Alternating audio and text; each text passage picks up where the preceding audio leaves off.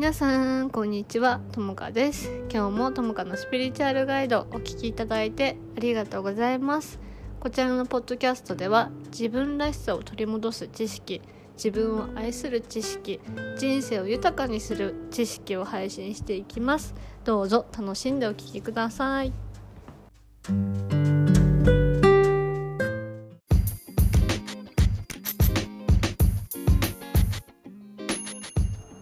皆さんこんにちは。ともかです。今日もともかのスピリチュアルガイドをお聞きいただいてありがとうございます。今日もねやっていきたいと思うんですけど今日は自分の見た目とか体型についてのあのー、なんだろうコンプレックスを抱えてる人私もその一人だったからちょっと伝えていきたいなって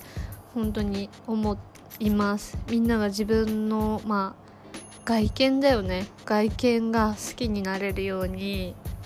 うんちょっとシェアしていきたい。お話があります。はい。で日本に限らず、まあ、アジア、まあ全、世界共通かはちょっとわからないんだけどアジア人の見た目のジャッジっていうか、まあ、日本とか韓国とかって特になんだろう容姿へのすごい執着っていうかなんかこれが美しいっていうかこうじゃなきゃダメっていうかなんかこのラインまで来て合格だよねみたいなのがあるんだよね。それがなんか無意識にその蔓延してるというかなんか私はね正直見た目とか容姿についてすごいコンプレックスがあったんだけど何て言うの？その私がさ小さい頃ってさ私本当にゆとり世代なんだけど Z 世代ではないの。ゆとり世代で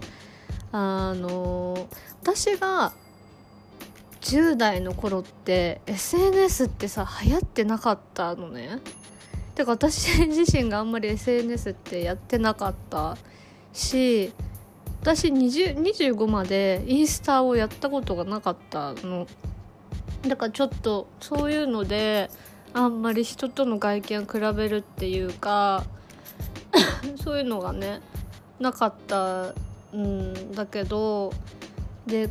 家庭家庭環境もなんだろうな。容姿のことにはあんまり言われたことが、まあ、もちろんないし自分が育ってきた環境の中でまあ確かに学校でさブスとか言われたりとか歯並び直した方がいいよとかいちいちね 言われたりとかしてたんだけど今のなんだろう時代ってさすごくさ美しい人たちがさ私たちと近距離にあるっていうかなんか SNS が全ての世界だって思っちゃってる人も多い気がするのね。うん。で昔の芸能人とかってさなんかもうちょっと距離遠くなかった？なんだけどなんか今のアイドルとかさ K 私 k p o p アイドルが好きなんだけど k p o p アイドルとかなんだろう。それこそ YouTube とかがさ出回ってきてさすごいなんか綺麗な人たちが SNS の普及にごめんね綺麗な人たちっていうとさその今の現代人の美と言われてる人たちなんか一般的に見て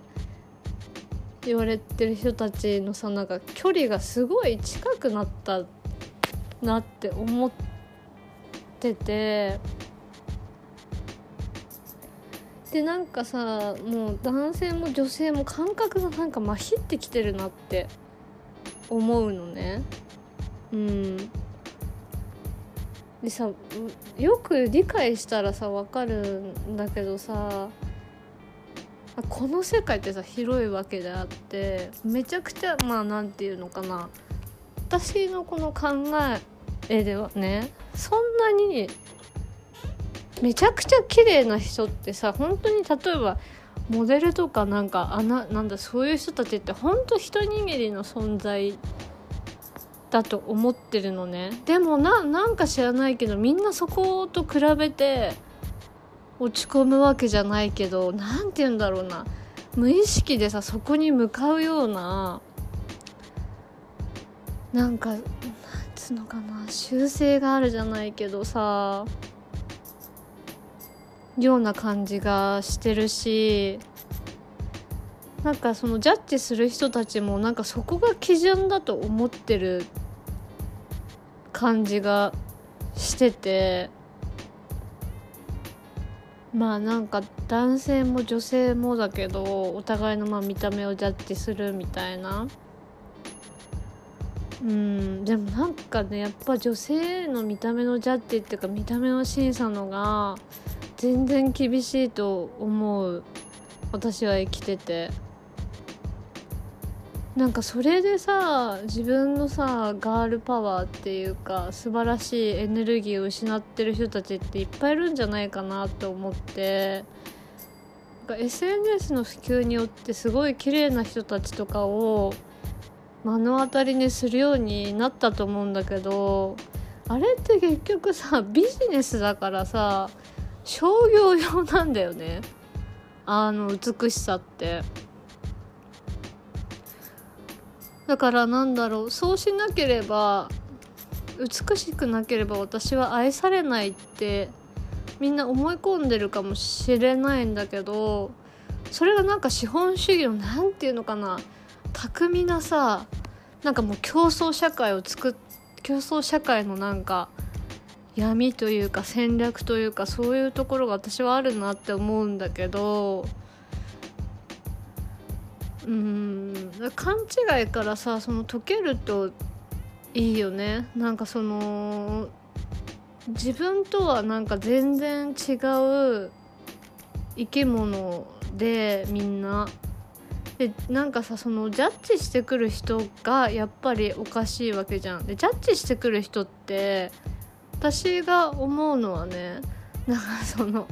まんまと洗脳されてる人たちだと思うのね。だからなんかさまあ資本主義社会っても一部の上層部の人がさ、まあね、富を所有してみたいななんか、まあ、雇用主と雇用関係っていう感じでなんかジャッジしてくる人って雇用主ではなくてあの雇用されてる人が多いと思うんだよね関係性的に。だってなんかなんていうのかな。だからそれにとらわれちゃってる人たちも結局動かされちゃってるっていうかさ周りに流されちゃってるだけだと思うのね。で確かになんか見た目とか容姿のことってさ言われるとすごくさ傷つくじゃん。傷つくんだけどなんかその傷を真に受けないでほしいっていうかなんか言ってくる方がバカっていうかひどいと思う私は。てかよなんか人間じゃないよね。なんかさ人に対してさよく言えるなって私は本当に心から思うんだけどもう相手にしなくていいしなんか過去のその悲しみに何て言うのとらわれなくていい？しそれが本当の自分って思わなくてもいいなって思うしなんか自分ら私が思う私が思う美しさって自分のことを信じて自分が大好きで自分らしさでキラキラ輝いてる人なのね。でもそこにさなんか外見なんていうの？痩せてなきゃいけないとかさ髪サラサラじゃなきゃいけないとかさなんか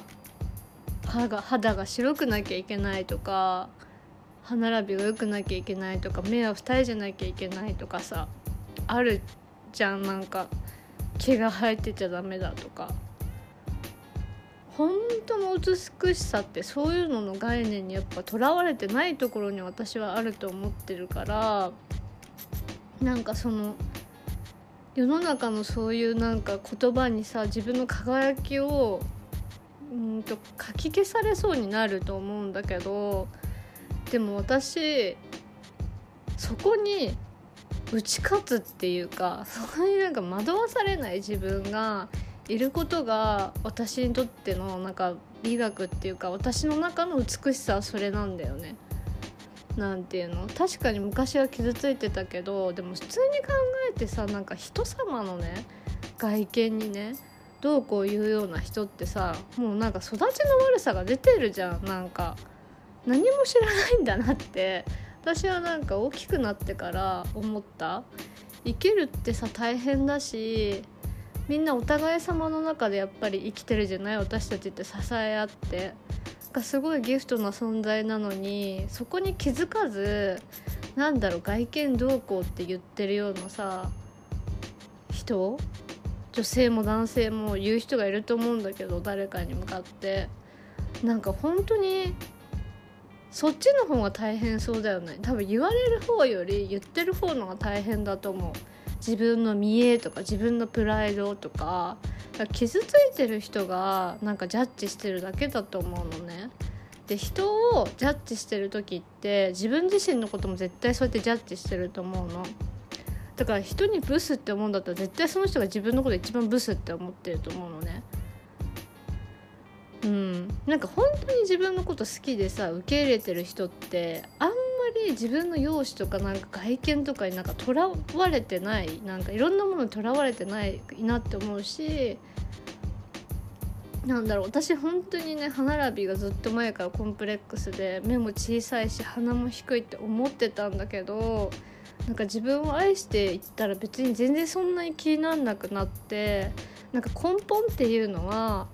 なんか今の自分じゃダメだって自分が本当に深いところで思ってるからそこがどうしてもなんか消せなかっただけで今の自分をスッて受け入れることができたらなんだろうその過去の悲しみとかに自分でそこから抜け出すっていうか立ち上がるっていう行為を取ったら選択を取ったらなんか全然気になんなくなってきたって全然気になんなくなってきたっていうかこれが私ってなんか受け入れられるようにすごいなっていった。うん。そうだからそういう言葉をかけてくだ結局何て言うのかな。なんか自分がさ傷つけられちゃう時っていうか傷つく時ってさ相手も傷ついてんだよね。なんかだから同類なんだなって本当に私は思うのね。なんか 自分が悪いから やられてたのかと思ったんだけど何て言うのかな。人を蹴落として上に行こうとする人とかってさ多分自分が一番めちゃくちゃ下だと思ってると思うしなんか本当にお金持ちで本当になんか周りから認められて満たされてる人って周りに絶対攻撃しないと思うの私。だってなんか心が平和じゃん？だからなんかその敵意を向けるっていうことがないと思うからでもそのプライドが高かったりさ敵を向けてくるとかさいじめてくる相手とかってさなんかもうその人自身が本当になんかやばい状況なんだよね精神的に。だからなんか人間って2種類のパターンに分かれると思う。攻撃するタイプとあの攻撃されちゃうタイプ。うん。なんかねだか私も生きててさなんか相手の子がとかがなんか自分と比べてきてるなって思ったこともあるし自分が相手と比べちゃうことももちろんねあったしなんかどっちかが上でどっちかが下みたいななんか感覚がやっぱりそのこの世界にいるとさなんか少なからずさあるんだなって思ったんだけど今の私がみんなに伝えられることはなんかどっちが上か下かではなくなんかそれぞれがオンリーワンだってそれぞれがなんかナンバーワンだからで多分私の美しさとさこれ聞いてくれるみんなの美しさって全然違うと思うのね。人生でその経験してきた辛いこととかどういう勉強してきたかとかさなんか、ま、見た目とかも含めて全然違うものをやっぱり持っててでその人なりのその物語があるわけじゃん。ライフのライフのストーリーがあるわけじゃん。でそれがもうなんか美しい。なんかみ私が私の美しさの部分美しい部分とみんなが持ってる美しい部分っていうのは全然違う。あその何て言うのかな。定義されるものではなくってだけどその資本主義の社会でそのビジネス的な目線で見るとやっぱり人の不足を追求っていうか人の不足をね恐怖を使って荒稼ぎするっていうようなマーケティングとか不安とか恐怖を襲買い立てるって買い立ててなんだろ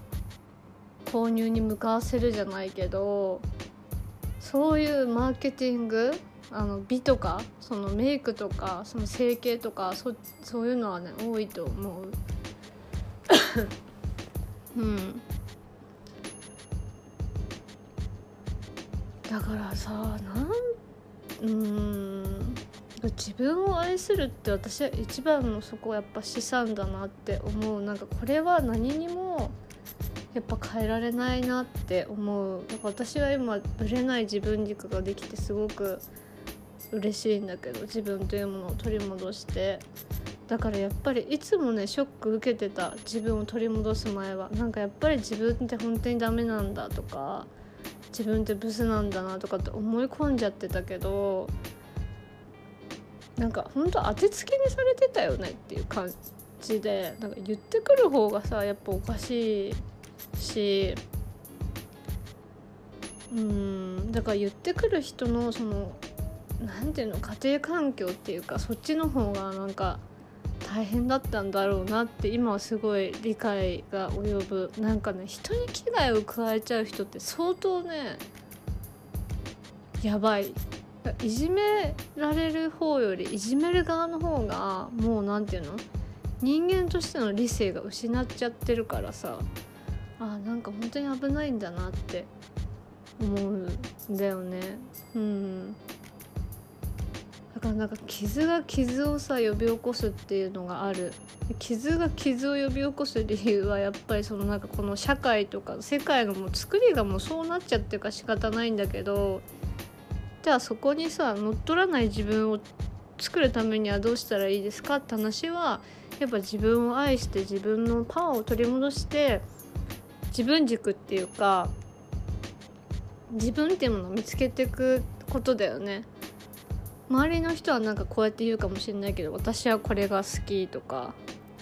周りの意見はこうかもしれないけどでも私はこれを選択したいとか自分の心と体と魂がワンセットになって自分の道を歩んでいくっていうのがやっぱ大切だなって本当に思います。うん。はい。今日もね聞いていただいてありがとうございました。ともかでした。